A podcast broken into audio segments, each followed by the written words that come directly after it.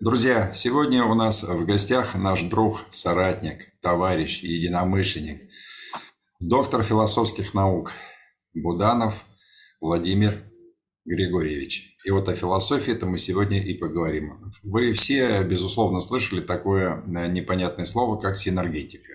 И перед вами как раз крупнейший специалист в этой области, э, наш дорогой э, Владимир Григорьевич. Владимир Григорьевич, Синергетика. Что за зверь?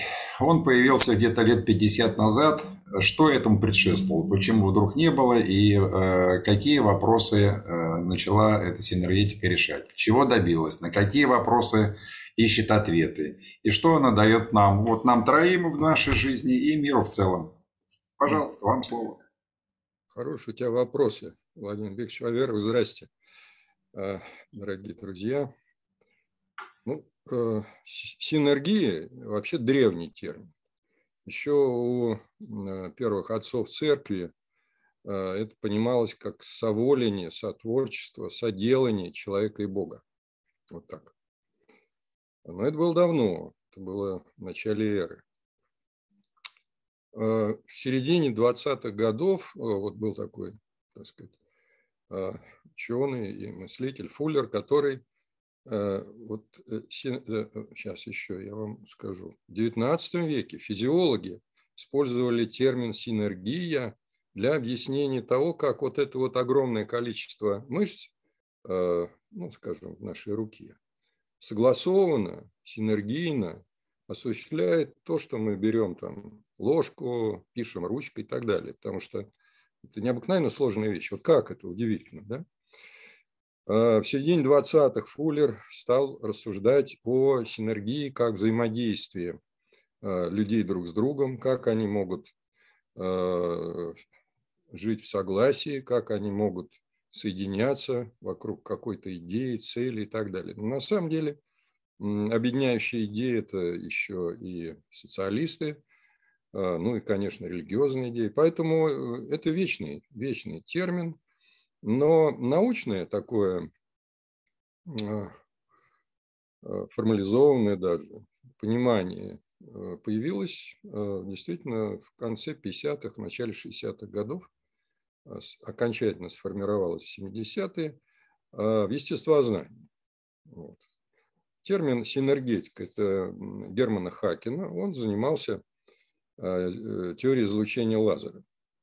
Вот лазер э, обладает удивительным качеством. Все частички, все фотончики, они как один. Строем куда-то летят. Как говорят, когерентное излучение. У него есть необыкновенные, замечательные свойства. И вот э, как это так? Вот у вас обычная лампочка светит хаотически в разные стороны, а тут появляется нечто, что заставляет всех идти, как говорится, вот в одном направлении с одной скоростью. Ну, скорость там, конечно, фиксированная, скорость света. Вот, и он объяснил это э, очень такими наглядными образами, которые его самого поразили. А вот смотрите, атомы могут возбуждаться, да, если по ним стукнуть или э, они поглотят какое-то внешнее излучение, они возбуждены, потом некоторое время живут, трепещут в таком возбужденном состоянии, потом сбрасывают фотон. Вот это и есть э, энергия который сбросил возбужденный атом.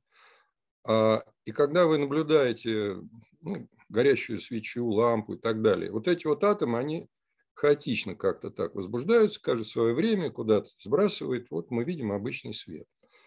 А вот если их взять и всех одновременно возбудить, у вас возникает э, активная среда, так называемая. И в ней происходит удивительная вещь. Если один из них сбросил фотончик, то соседи, так называемое индуцированное излучение, тоже сбрасывают свое возбуждение ровно в этом направлении. Возникает вот это лазерное излучение. Он тоже смекнул, что это ровно это происходит, когда возникает паника. Вот когда есть тревожное состояние, люди чего-то ожидают, опасность и так далее, и кто-то крикнул там пожар или там облава да, на рынке. И все, значит, куда-то рванули к выходу, допустим, или за тем человеком, который побежал. Так возникает мода. Если у вас есть повышенный интерес э, ну, к какому-то человеку, то вы все потом ну не вы, мы не, начинаете обезьянчить и делать как он, похоже, да, вот он является, как говорят, дирижером или э, кондуктором или параметром порядка. Вот эти массовые явления Хакин э, эти механизмы распространил на представление о социуме.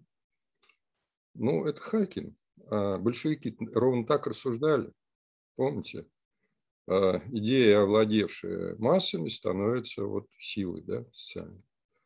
Поэтому сама по себе синергетика, она так просто не называлась, но она всегда была на вооружении у политиков, вот, у революционеров, у идеологов, вот, когда у вас есть некое объединяющее начало.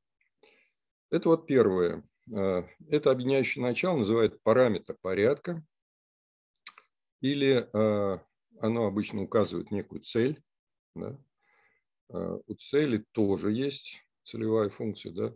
есть свое название. В синергетике называется оно аттрактор. Отсюда аттракцион, аттрактант, аттрактивити, притягательный. Да? Ну вот взяли иностранное слово, потому что это немец был. А у нас могли бы взять притягиватель, допустим. Да? Ну так принято чужие слова использовать, чтобы не было лишних ассоциаций. А, но это не вся правда. А как же вот происходит эта самоорганизация? За счет чего вот возникают эти явления? И тут очень яркий образ – это свеча. Вот у вас тихом а, воздухе, открытая, стоит свеча горящая. У нее есть очень красивая вот эта вот форма пламени. Да? Казалось бы, это вещь. Да? Вот ее можно взять. Ну, не каждый может это сделать, но мы понимаем тут же, что на самом деле это не вещь, это некий поток. Это то, что связано Э, с испарениями парафина, горение фитиля, потока, э, значит, э, кислорода, все это окисляется, куда-то уносятся горячие газы. То есть на самом деле это некая проточная конструкция. Вот это и есть то, что называется необходимое условие, чтобы была структура. Вот синергетика говорит, вот эти структуры или аттракторы возможны только если есть потоки энергии, вещества, информации. И вот эти потоки рассеиваются. Ну, в данном случае это в тепло, в свет, в свече. Да? За счет нее она существует, вот эта форма. Мы с вами тоже являемся такими, как принято говорить, диссипативными структурами, рассеивающими. Мы питаемся, дышим, да, получаем информацию, и за счет этого наши клетки, собственно, осуществляют метаболизм, а рассеиваем мы это в тепло, там всякая гадость норовим выдохнуть, как Райкин говорил. Вот эта вот проточная система – это город, который тоже, а, в него есть э, рабочие люди приходят, там уезжают потом на окраинах, э, э, есть завоз товаров, есть электроэнергия, которая сюда приходит, и там все это рассеивается вот в некую обыденность жизни в городе. Вот так представляется образ структур живых в том числе, социальных в том числе. А, я сказал, что потоки могут быть информационные, но вот возьмите и лишите человека информации. Ну, мы сейчас говорим об избыточной информации, но а, в середине 50-х годов, э, в середине прошлого века психологи сделали такой эксперимент, называется сенсорная депривация. Поместив человека в темную комнату, звукоизолирующая, соответственно, обивка, ванна 36,6, чтобы он не ощущал тактильно ничего там, да, на руках, на, на ладони глицерин, чтобы не было вот совсем уж ничего от его рецепторов. И начинается удивительная вещь. То есть те информационные потоки, которые мы не замечаем от окружающего мира, но они благодаря этому мы вписаны и чувствуем опасность. Вот их убрали.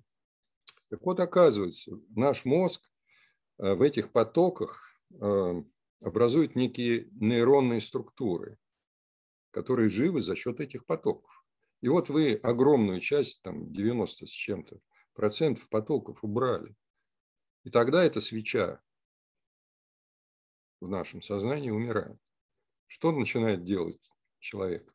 Ему нужна информация. Ну, вы скажете, ну пусть там этих баранов считает, там образы мало. И тогда открывается ящик Пандоры, его бессознательный, достает все, что там есть, наличное, чтобы запустить эти процессы. А что у нас бессознательно? Страхи, травмы, да, вытесненные всякие неприятные вещи. Начинаются галлюцинации. Но не те, вот, которые, так сказать, эндорфины, опиаты, там. Нет, это начинается кошмар. Вот, пожалуйста, в культуре ровно то же самое. Если человека лишают а, идеологии, лишают культуры, лишают то, что э, было ему дорого, то либо он деградирует, и тогда животные и агрессивные инстинкты, вот как я сейчас сказал, выходят наружу, происходит ну, такое оскотинивание, либо замещают культуру. Поэтому он с удовольствием воспримет что? Любую диверсию информационную, которая будет со стороны. Вот это в 90-е годы произошло с нашим Отечеством. Нам суррогат дали. Это не западная культура, это ее низшие образцы. Вот они по сей день э, идут через э, массовое сознание и так далее. То есть энергетика объясняет многие явления и объясняет необходимость э, высоких образцов культурных. Ну а где же поток, который человек оставляет человеком. Вот где то, что нам для многих да, важно понимать, где наше отличие, скажем, от робота, от животного. Компетенции роботы все перехватывают уже. Лучше нас, вроде. Они и картины рисуют, и музыку пишут, и что только там не творят. Ну, другое дело, что они как-то не торкают эти образы которые они создают, а животные. Да вон те же муравьи, возьмите. Там у них и политика, и партии, и, значит, и, и бандиты, и все это такая биополитика. Это все уже у, у стайных не только млекопитающих есть, а так где человек? И вот оказывается, что что дает человеку силы в условиях сверхнагрузки? А, мобилизует его, когда надежды нет. Вот синергетика занимается, вот помимо устойчивых структур, о которых я сказал, и параметров порядка, она еще занимается кризисами. Вот что позволяет человеку пройти состояние глубокого экзистенциального кризиса, когда надежды не осталось. Вот оказывается, у него есть еще один источник.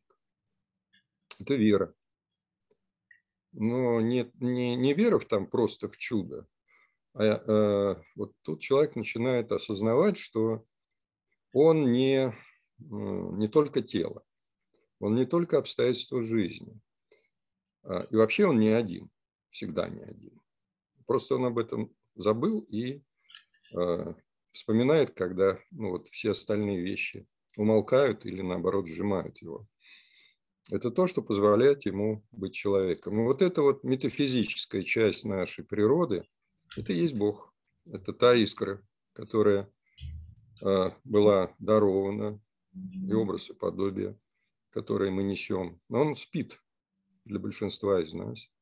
Вот. И мы к нему обращаемся, ну, как э, гром не грянет, мы уже к не перекреститься. Вот тот самый случай. Так вот, э, вот эти потоки а, кто-то скажет благодати, если это уже некая практика, человек может ее э, взыскать, да, ну или, как говорят, э, царство Божьей силы берется. На самом деле это труд духовный. Но каждый испытывал эти вещи. Ну, вы скажете, да я неверующий. Ну, ты же когда-то был влюблен, искренне и совершенно бескорыстно. Да я никогда не любил. Но у тебя же были когда-то маленькие братишки, сестренки там, а ты старший. И ты тоже о них заботишься совершенно без. Или наоборот, твоя бабушка. И вот э, человек своей, на своем жизненном пути вот эти вот состояния, он так или иначе переживает. Это те камертоны, к которым можно вернуться. Таким образом, э, у человека есть ресурс. Вот этот ресурс намного больше его физических сил, там, ну, вы знаете, что есть, скажем, удивительные достижения, допустим, или как бы совершение там, подвига, когда это невозможно, ну вот физически невозможно. Да? Вот откуда это берется? Оно берется из этих внутренних, а на самом деле они не внутренние, они как бы, а, слово не здешние, тоже так не очень подходит. Но это вот и есть синергия человека и высшего начала. Вот та, о которой говорили когда-то отцы церкви. И вот когда сегодня наступают времена кризисов, полной неопределенности, разрушения планов, э, можно тут много чего говорить, вот человек рано или поздно прозревает вот к этой внутренней жизни, что там на самом деле есть его прибежище, так говорят буддисты, да? а христиане, соответственно, будут говорить, что ты в руке Господа. А вот эта синергия, это самое важное. А, то, что человек должен в своем пути жизненном почувствовать и э, максимально пребывать в ней. Ну, я так назидательно говорю, как будто я там пребываю. Конечно, нет. Но я, по крайней мере, знаю, значит, с меня спрос за то, что я знаю, но, может быть, не соответствует. А тогда вопрос, а что там, тогда же люди вместе взаимодействуют и так далее. Вот на каких основаниях-то все-таки? Э, ну и рыбы в стае сбиваются, чтобы их акула или там какие-то воспринимала эту стаю как огромные животные и, и, и не ела их, допустим, да. Э, стадное чувство работает. А вот люди. И это тоже есть у нас есть чувство опасности, когда мы собираемся, э, жмемся друг к другу вместе, проще пережить. Это все везде есть. А, это вещь бессознательная. Тут особо ничего такого. Есть где-то поиск э, сильного, или, как говорят психологи, референтной группы, да, вот, которая важна, и вы тоже будете делать, как они. Они для вас параметр порядка. Но есть и другое. Дело в том, что э, есть такое понятие в православии э, соборность. Да? Вот. Э, ну, где-нибудь в исламе там тоже есть нечто подобное. И, или там казачий круг, допустим. Да? Это чувство братства, на самом деле. Но братство какого? Это может быть, так сказать, против кого-то или для чего-то. А есть вещи, которые просто означают, что мы с тобой а, одной крови, да, как вот э, говорил э, Багира, да, а, Маугли, потом это выучил. Это фраза, которая сразу врагов делает э, друзьями, да. Была идея побратимства, ну, она и есть, конечно же, да, а, и с древних времен у многих а, народов в традициях. Есть кровное братство. Вот, кстати, Богданов пытался, у него был институт крови, это наш революционер, а, тектологию создал в 20-е годы, а, соратник Ленина, был очень образованный человек, отошел от революции, и вот когда большевики пришли, он создал институт крови. Ну, так, по-научному, ну да, переливание, группа, резусы, все это открывалось, но идея-то у него была другая. Ну, это не самое, точнее, важное было. Это переливать друг другу кровь, чтобы возникло кровное родство. Вот так вот. Ну, вот большевики друг друга это делали. Э, там есть определенные оздоровления даже у кого-то. Ну, можно и нарваться на опасность. Он погиб. Так вот, не надо ничего никому переливать. Надо просто видеть в другом человеке иногда просыпающегося, а иногда спящего Бога. Все. И тогда никакой пьяница, никакой бомж вам не противен, потому что в нем спит тот самый маленький чистый младенец, который, как, каким он когда-то был. И всегда к этому можно обратиться, и а, ты достучишься до сердца этого человека. Вот, а, вот эта синергия, она, собственно, объединяет людей вне зависимости от расы, этноса, культуры и так далее. Это, а, она поверх, поверх различий. Где это было? Ну, конечно, было. Это было в монастырях, а, в общинах. И все это было. У буддистов это было, у христиан это было, это есть у монашествующих. И вот это вот свойство, что мы все листочки одного дерева, соборные свойства, вот это то, о чем а, ну, говорит Христос о церкви. Церковь, тело Христово, да? Вот, то причащается этому понятию. И в этом смысле возникает вот это чувство помощи, родни. Значит ли это, что мы теряем, как говорится, себя? Нет, конечно. Нет, конечно. Это не есть выравнивание во всем. Это есть взаимопомощь. Это есть желание вот таким анонимным способом помочь своему ближнему. Вот самый яркий пример, я его очень люблю, это святитель э, Николай Мерликийский, он э, вот перед потом его Санта-Клаусом будут там ассоциировать э, перед праздником там, Нового года. Он э, ходил по городу, так скрывая свою э, личность. И если где-то вот отчаяние в этом доме перед праздником или там голод и нищета, он туда, значит, это тихонечко подарки на, на окошечко складывал. Вот э, удовольствие, которое человек получает от подобного рода э, действий, намного превышает всякое желание обладать чем-то там, что-то себе еще прикупить, там, увеличить. А, и это культура определенная. Но эту культуру надо культивировать. Люди о ней забыли, у нас ведь другие ценности, потребление проповедуется. А вот эта вот идея помощи, но не та фарисейская, когда человек трубит об этом, да, обо всем, а ему еще налоги снижают, хотя бы так, да, вот, а вот та, которая бескорыстна, бескорыстна. Вот это то, что соединяет людей в одно. И соответствующий э, вот. Дух, который возникает при таком общении, это есть та когерентная среда, которая может, сейчас э, я да, закончу, которая может, собственно, объединить людей э, ну вот, всей планеты. Но это э, фактически некие мечты о Царстве Божьем и так далее, но они не являются нереализуемыми абсолютно. В человеке это все есть.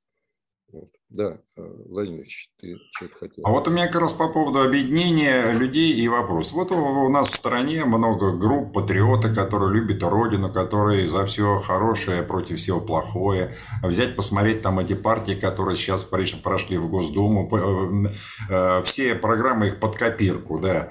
Угу. А что э, синергетика говорит, как объединить вот эти группы патриотов, которые любят Отечество, чтобы они как вот это когерентное излучение э, в лазере, в едином порыве, все вместе, э, в светлое будущее, в коммунистическое завтра, объединились в единую систему. Что сделать, чтобы, так сказать, страны объединить, все человечество, чтобы вот конкретно, как это сделать?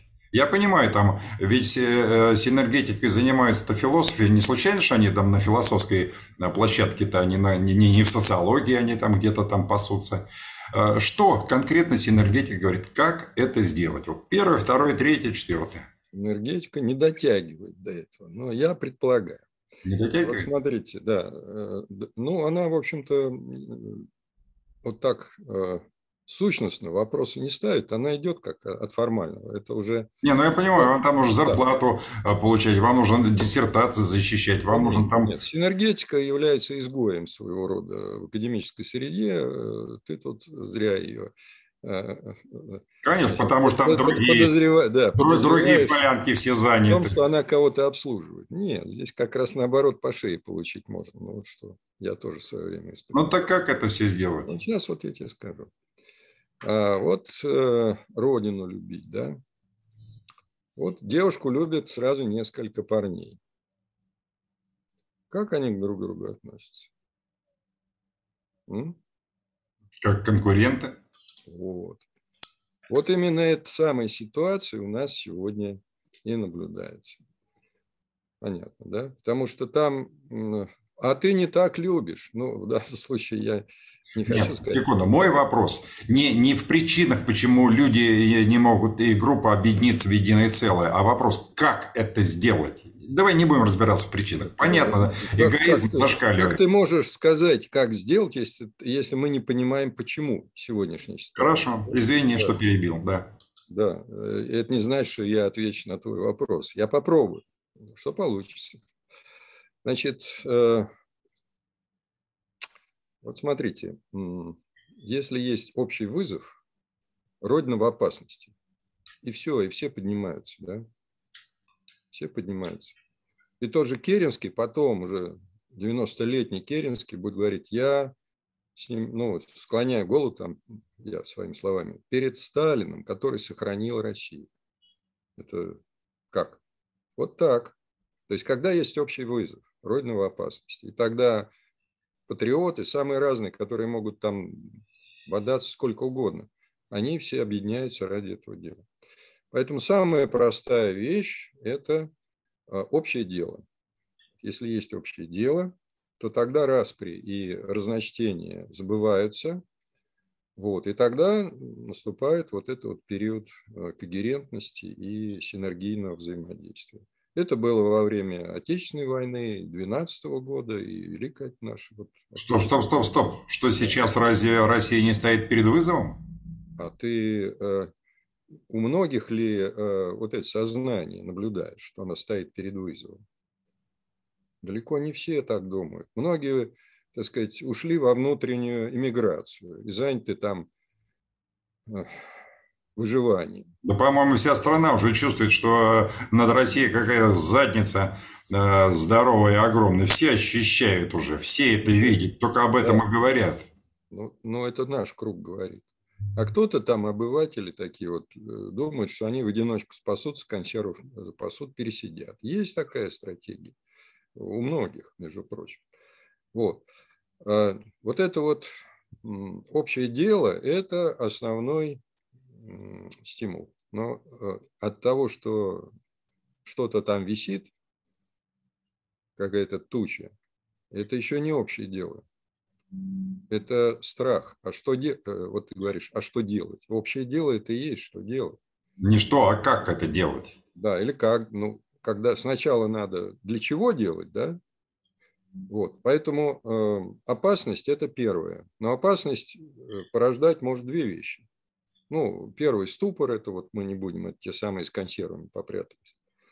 Второе, э, страх и панику сбежать, да, есть такая реакция. И третье, это э, агрессия, мобилизация, волевое начало. Так, ребят, что делаем? Вот это вот э, как раз та часть населения или думающих, так скажем, людей, патриотов, если угодно, в широком смысле, которые, э, собственно, и осуществляют вот это общее дело. Потом к ним присоединятся все остальные. Извини, пожалуйста, я то, то, тот же самый вопрос, только с другой стороны тогда сейчас попробую зайти, потому что я не, не, не понимаю. Вот смотри, у нас в школе здравого смысла периодически возникает вопрос, а могут ли люди объединиться и тому подобное. Точки зрения, они, в принципе, э, так сказать, две противоположные. Первая, к примеру, моя – я считаю, что людей э, может объединить э, первое, два пункта. Первое, людей может объединить только власть, и второй под конкретную задачу. Это моя позиция, но, по крайней мере, она на сегодня. И как раз вот э, ты вспоминал Керенского со Сталином, и как раз 41 год, это, да, власти большевиков во главе со Сталином, и под конкретную задачу выживания, выживания э, Отечества.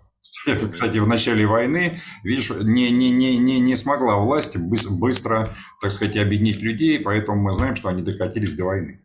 А твои, что говорит синергетика? Именно... А, синергетика эти темы э, вот в, так, в, в этих кодах она не обсуждает. Это мы с тобой сейчас начинаем а. как бы пытаться это сделать. Обрати внимание, когда власть объединит. А как, как Сталин сказал вот в своей знаменитой речи, была пауза после нападения, братья и сестры, правильно?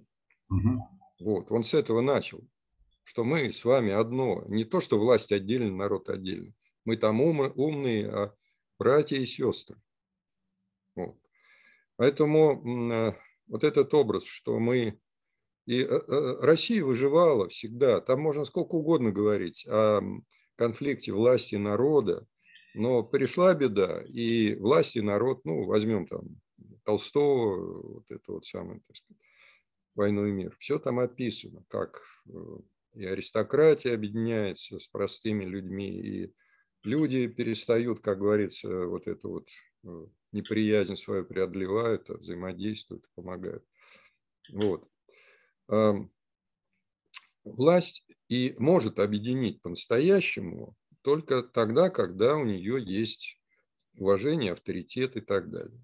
А э, вот это вот э, силовое, но оно временно, понимаете, от того, что там что-то там всех выстроят, скажут, вот там сдавать это. Анекдоты в народе, они все, все равно все это как превратят, э, понимаешь. Власть сакральна. И для того, чтобы она по-настоящему проняла и подняла людей, она должна соответствующим образом себя вести. И вот проблема не функционеров, манагеров и так далее, как ну, на Западе принято, а возвращение сакрального основания власти. И народ будет понимать и уважать это. И будет понимать какие-то тяготы, которые приходится проходить. Да мы с тобой все одинаково понимаем, просто слова вот, может быть, здесь. Что синергетика? Синергетика вот в те материи, о которых мы с тобой говорим сейчас, это я вот мостик это перебрасываю там, к духовным вещам, она старалась туда не ходить, иначе ее из науки выкинут. Вот. У нас же, как говорится, наука не о горних вещах, правильно, а о том, что можно пощупать или померить. Вот. А механизм это и закон, это природа, они что для общества, что для человека, э, что для материального мира, они одинаковые. Поэтому вот здесь есть некая Э, ну, такая дерзость да, предположить, что оно так работает. Ну и вот обратить внимание, что э, вот это вот поведение во время кризиса, э, я, по-моему, рассказывал здесь это дело, вот, скажем, черная смерть, да, вот чума XIV века. Да, рассказывал рассказывал, да? Вот. И э, вот самый пике, самый кризис, чем он заканчивается? Кто-то, э, значит, опирается на свою нишу природу, ну, понятно, да, и блокирует э, стресс э, удовольствиями, там, э, пир во время чумы. Вот в основном Европа так шла. А, скажем, тремя годами позже на Русь пришла это самое это по сравнению с Южной Европой. И там не так было. Там вдруг начали строить монастыри и массово. И, соответственно, вот начался духовный подъем. Вот. Поэтому в момент сжатия человек либо вниз может идти, либо может подняться до высот духа. И вот особенность все-таки э, нашей ментальности э, русского человека, я имею в виду не по крови, а по духу. Понятно, у нас многонационально. Вот, она именно в этом заключается, что чем хуже, тем выше. Вот так вот, тем крепче. Я думаю, что и в этот раз. Ну и потом последняя, это немножко другая тема. Посмотрите, я тоже это проводил. Есть 90-летний цикл. Соответственно, это Великая депрессия там на Западе, 90 лет назад была, да, в разгаре. Ну, мы это видим все, естественно не только в Америке было, и в Европе было. Фашизм там пришел во многих странах. Гитлер просто был последним, кто взял его и, собственно, возглавил. И это мы сейчас наблюдать будем. И наблюдаем. А что в это время в России? А в это в России в это время начинается мощная индустриализация. И что тут про пять городов сейчас? Ну, вот эти вот процессы грядут. Так что мы, как говорится, идем в противофазе с Западом. Их кризис – это часто наши победы. не, не за счет них, просто вот так вот э, судьба расположила, да? Вот. Они вниз, мы вверх. Они вверх, мы вниз. В этом есть своя метафизика э, большой геополитики, но мы эти темы не будем. Владимир Григорьевич, гениальная мысль пришла ко мне, ну, как всегда. Вот сейчас вот эти сибирские города миллионники начнут строить, нужно переезжать тебе со своими коллегами, философами, которые с энергетикой, там образовывать институт э, синергетики, отпочковываться от этого института философии Академии наук и свой организовывать. Все, чтобы вас с этой поляны не выпирали. Все в руках Божьих, как говорится. Как там записан, так мы будем делать. Александр Горович, у нас осталось время поблагодарить нашего друга, соратника, единомышленника. Спасибо, Владимир Григорьевич, дорогой, спасибо. Такая хорошая беседа получилась. Особенно мне понравилось там, где вот касалось вопроса веры. Это замечательно. Спасибо, удачи, да, всем всего самого доброго. Спасибо. До свидания. Да, счастливо.